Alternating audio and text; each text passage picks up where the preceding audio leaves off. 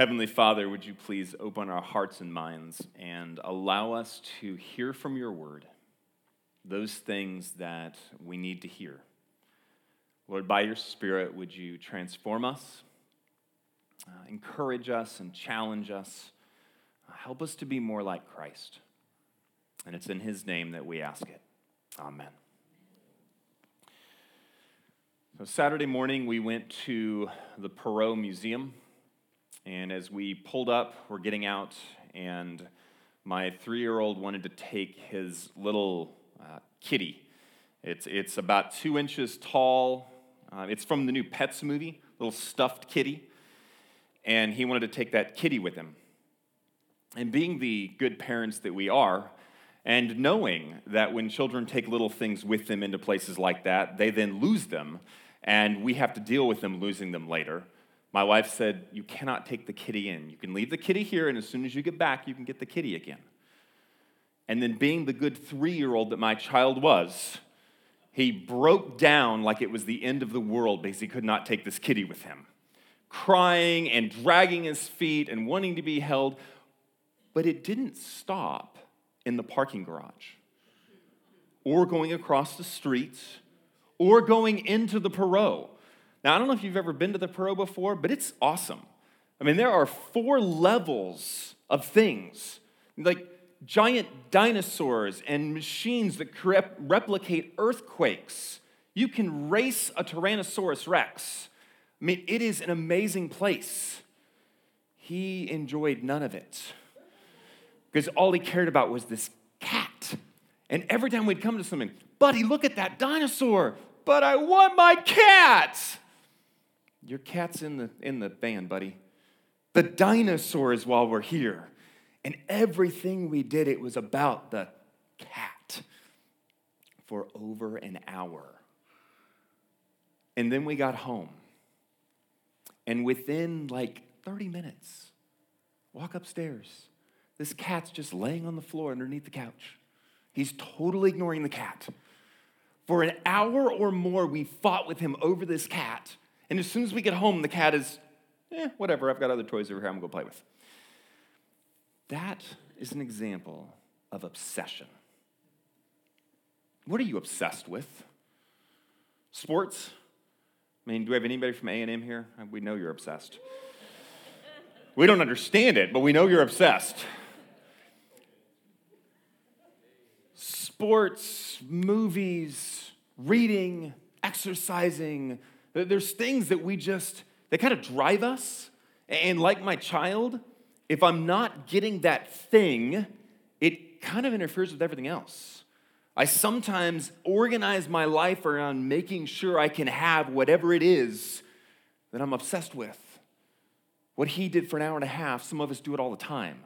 What are you obsessed with? Here's the thing about obsessions. I did not go to A&M. I do not understand the obsession with A&M. I know Chris McCampbell does not understand the obsession with A&M because he did not go there. He went somewhere else. and probably made a peace sign to uh, Trey that we don't always get one another's obsessions. But that makes sense, right? I mean, they're, they're kind of personal. That thing that you really, really want, not everybody necessarily understands why you want it, but they have their own things. Paul the Apostle Paul has an obsession, but he wants us all to share it. He wants you to have his obsession. Open up your Bible to Philippians chapter 3. Philippians chapter 3. We're going to jump ahead for just a moment, and I want you to look at verse 15. Philippians chapter 3 and verse 15. Let those of us who are mature think this way. That's Paul saying, the thing that I'm talking about, that I am obsessed with right now, I want all you likewise. And he goes on, and if in anything you think otherwise, God will reveal that also to you. You're wrong. if you don't think like I do, if you're not obsessed in the way that I'm obsessed, well, God will deal with that in you. Only, he says, let us hold true to what we have, have attained. I want to talk about Paul's obsession this morning. Why it's so important, what he's looking for from us. How is it that he pursues this, and why? We're going to go back to verse 10 as we ended at verse 9 last week. We're going to go back to verse 10, which I know it looks like it starts right in the middle of a sentence, and, and it actually goes all the way back to verses 7 and 8. Because Paul kind of starts off by saying, I consider all these things a loss that I might gain Christ. And then he goes off onto this other thing for a moment, but then comes back to his thoughts. I've considered all of this a loss that, verse 10, I may know him and the power of his resurrection. That is Paul's obsession.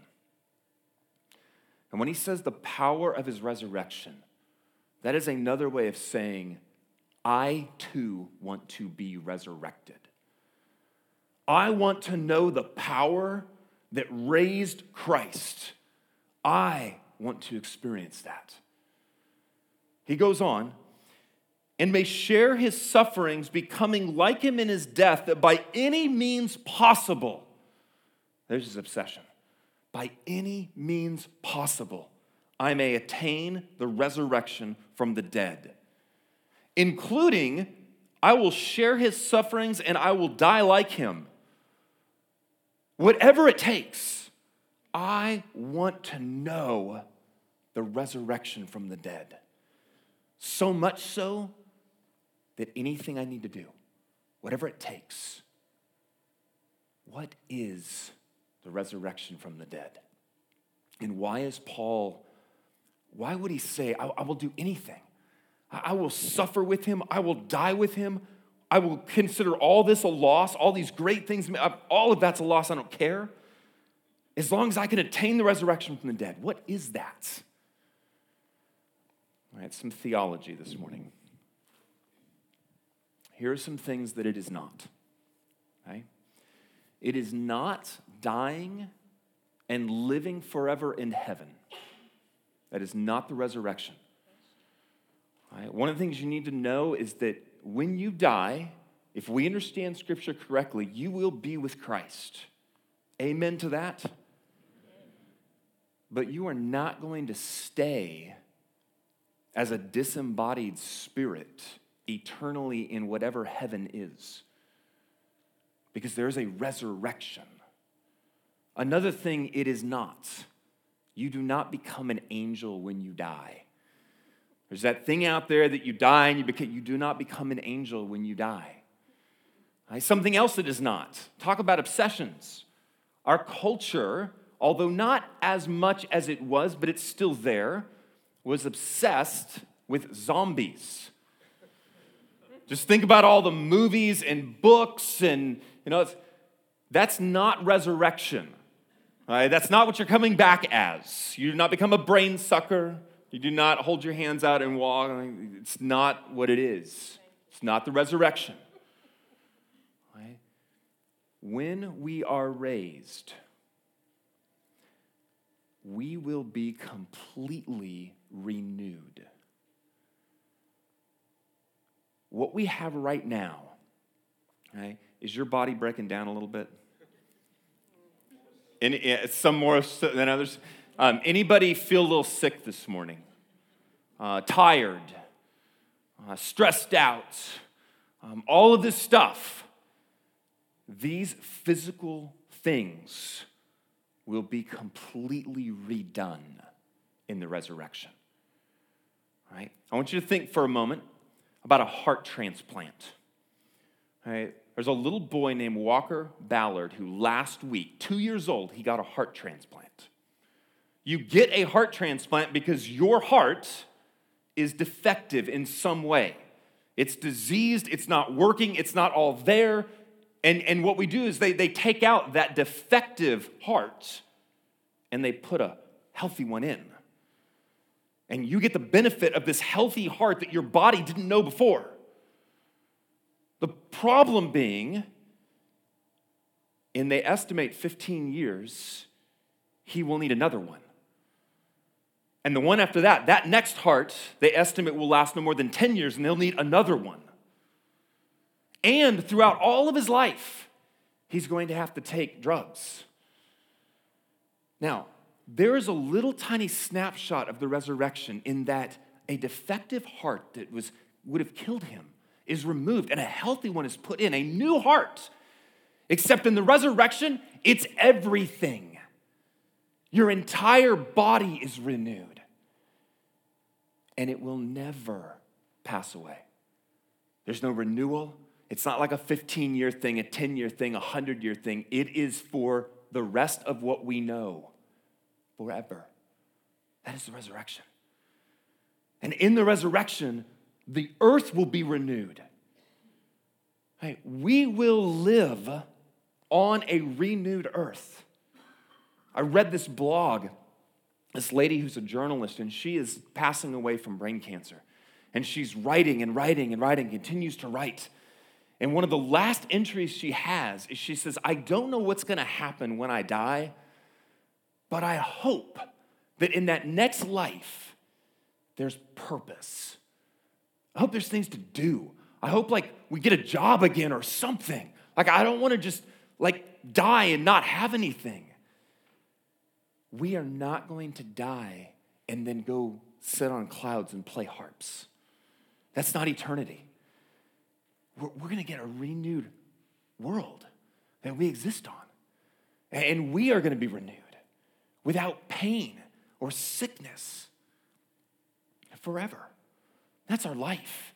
You know, think about the most beautiful thing you've seen in nature, that it would never go away, and that there'd be even more beauty, and it would be everywhere, and you would get to always enjoy it. That, that's, that's the resurrection. That's what Paul's looking for. It's what all of the Jews were looking for the resurrection from the dead, the renewal of all things. And he just says, That's what I want. How does that sound to you? That sound all right? Keep going with me. Not that I've already obtained this or am already perfect. It's not there yet. I'm still struggling. I got a ways to go. I'm on a, I'm on a path. I, I still mess up, says Paul. I'm still getting sickness. I'm still going to die unless Jesus comes back. I'm not perfect yet. I'm still on this path, but I press on to make it my own because Christ Jesus. Um, I want to challenge you or encourage you or educate you, any of those things. Take whatever fits you best. That every time you see the word Christ as you are reading, I want you to substitute the word king. Christ is not either his first name or his last name, it is a title. It means Messiah. And when they thought of Messiah, this was a kingly figure who would take David's throne eternally. This is the king. The king has taken hold of me, he has made me his own. And so I'm looking forward to what he has. And here's the awesome thing about Christ. Hey, way off in the future, if I'm on a timeline, way off in the future somewhere is the resurrection. The Jews believed it, Christians believed it, the resurrection was here. It was going to happen. Jesus, back here in time, made it happen for himself. He brought the future right in the middle of the present. And he rose. He experienced what all of us will experience there as a way of saying, look, it is here, truly. This is real. Like I came back to life in a resurrected body as all of you will. And I'm showing you its validity. It's going to happen to you there, but it's already happened.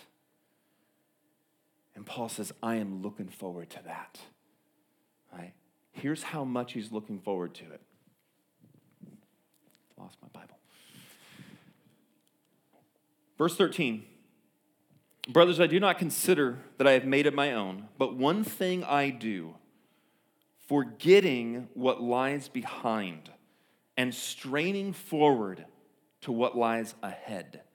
Forgetting what lies behind. I press on toward the goal of the prize of the upward call of God in Christ Jesus. Uh, this is a, an athletic image. I imagine you are running a race. And no matter how long that race is, at some point, there's a finish line. Paul says in this image, I can see it. I can see that finish line. Now, if you're a runner and you see the finish line, what's the worst thing you can do? Take your eyes off that line. I mean, stop. That'd be even worse. But, like, take your eyes off there. Look this way. Because what happens when you do that? You slow down. Your body moves a little bit with you. You're not like an owl where you just move your head around and nothing else is affected. And so as you move, it, it takes you off course. And then the person next to you gets a little more ahead of you. But no, he says, there's the finish line, and I've got my eyes right there, and I'm not going to remove them. Forgetting what lies behind. And just think about this for Paul. There are some things back there, Okay? There are some really, really positive things. He just named them in the beginning of chapter 3 that, that he was a Hebrew, that he was circumcised, that he was part of the covenants, that, that he knows the Old Testament, that he followed all the, he had some very positive things. And then there were some also some really negative things. He persecuted the church of God. Could you imagine if you thought you were serving God, you were doing these radical, radical things for Him, and one day Jesus Himself showed up in your living room and said, What are you doing? Because that's what happens to Paul. Jesus shows up to him and says, Why are you persecuting me? I mean, talk about a, oh, and you wonder why Paul at one point says, I'm the chief of sinners. I persecuted the church of Christ, and I did it in the name of Yahweh. That's messed up. So he has got some really good things, and he has got some really messed up things in his life. And I guarantee you that Paul, no matter how much he loved Jesus, still sinned. And yet he says, I'm going to forget about everything that's in the past and I'm going to move forward. Right? Now, forgetting doesn't mean we don't learn from it. Don't hear me like say, oh, I'll just pretend it never happened. Right? We need to learn from our past, but we cannot get trapped in our past. Paul does not allow the guilt over here or the success over here to remove his eyes from where he's going. Can I ask you, what is holding you back? What's keeping you from fully investing yourself in this forward movement of Christ? What are the things that are pulling on you? The good or the bad? What guilt is trying to keep you back? What success is making you think, I kind of arrived? I'm good with where I am. Paul's obsession is I'm not going to let any of that hold me back. I'm going to keep moving forward toward what Christ has for me. Why? I should just go forward. It's part of the message. Verse 17 Brothers, join in imitating me. Keep your eyes on those who walk according to the example you have in us. Paul is recognizing that as I'm on this journey, I've got people over here, I've got people over here, I'm trying to keep my eyes here, I've got people up in front, I've got people all around. I'm going to notice them. He says, Notice the right ones. For many of whom I have told, often told you, and now tell you, even with tears, walk as enemies of the cross of Christ. And Paul's tears may be because these are people that started following and then turned away and he hurts for them, or his tears may simply be that there is anybody who would not be following or who would be turning others away. But, but it, it hurts him that this is happening. Their end is destruction, their God is their belly, and they glory in their shame with minds set on earthly things. That is a harsh verse. They are driven by their passions, their earthly desires. They are moved by those things that would satisfy their flesh, that would give them some sense of joy just right now, right here, with nothing, no thought toward the future, no thought towards eternity, no thought towards resurrection. And the irony is that they actually glory, exalt, boast in those shameful things, those things that are turning them from God instead of to Him. That's their glory. But, verse 20, our citizenship is in heaven, and from it we await a Savior, the Lord Jesus Christ. And now we're back to that same image of resurrection, who will transform our lowly body to be like his glorious body. Remember, right in the middle of time, the future came where Christ is resurrected.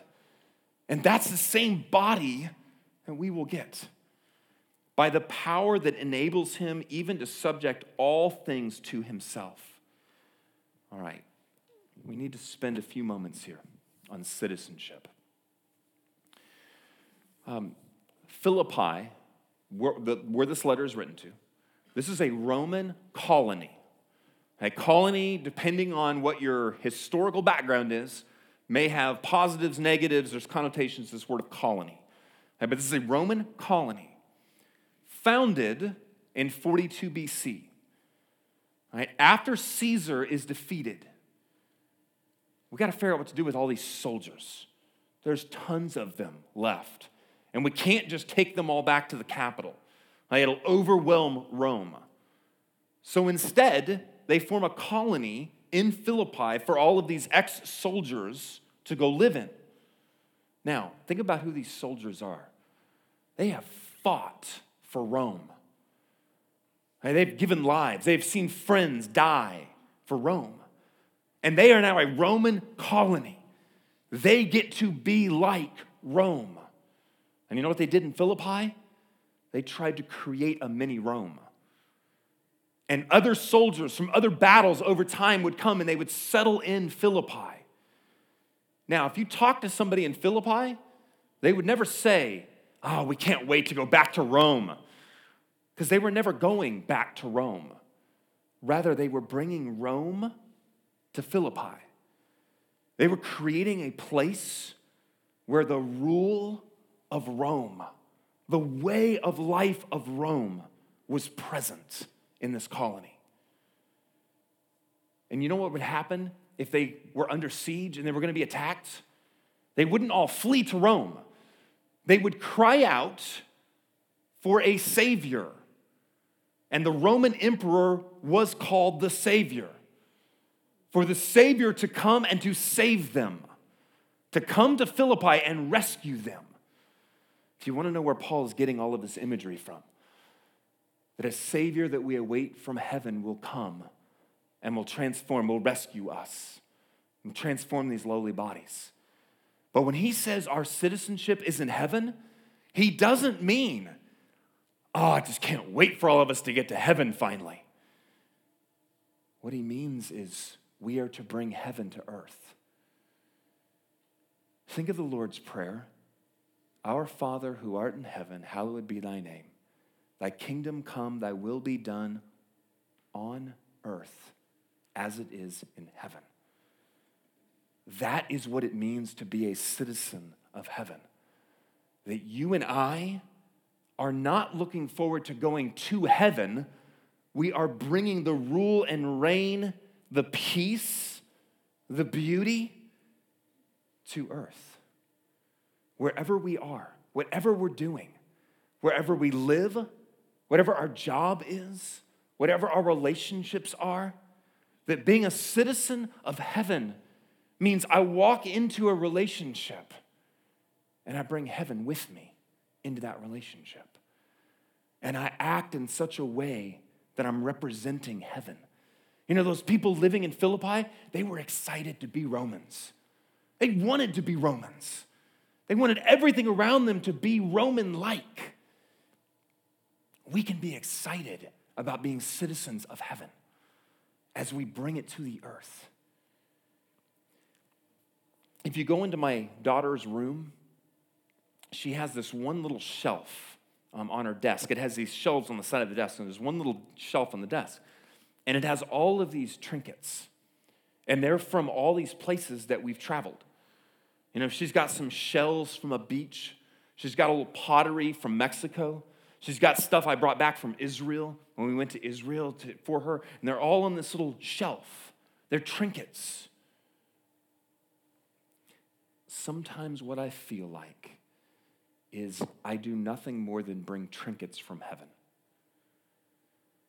You walk into my daughter's room, you are not going to go, oh man, Israel.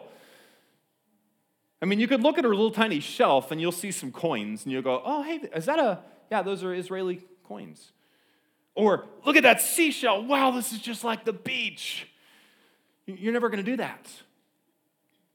But that's actually what we're called to. That is citizenship in heaven. That, that our lives are not just trinkets that are like, oh, yeah, there's this place. No, it's we're bringing that place here, now. Um, there's a, a really, really good scholar that has written a number of things on this. And he, he's a history and Greek scholar. And, and he's writing about some of this history and talking about how profound it is and how Philippi, I mean, as they read this, they would have completely gotten it. I mean, it would have just been like, oh, we know what this means. As opposed to today, where you hear this and you think, okay, I can't wait to get to heaven. It's kind of written into some of our culture. And, and he said, and he's describing all this, but he gets to the end and he goes, What I acknowledge is that we fail at this all the time. And he says, even understanding what it means, I still fail to bring heaven to earth over and over again. I think I failed this weekend in a particular relationship that I have. That I, I did not represent heaven in this relationship. There was no rule and reign of God going on that directed my words, my thoughts, um, the way I handled a situation. No, I was directing that. Uh, my own bitterness, um, anger, frustration, all of those things, that was what was directing that. The peace and the love that is there, we're to bring here. That's our citizenship. And that is, by the way, how we pursue that goal. You see, we've got between here and we'll just say right there is the line. But I don't know how much time it's going to take to get to that line. Christ could come back before the end of this service, or you could die of old age. What do we do between now and then? How do we focus on that? By forgetting what is behind and by bringing heaven to earth in whatever sphere I am in. That's how we do it. Forgetting what lies behind and bringing heaven to earth in my relationships, in my job, in my schooling, in my family, whatever it is.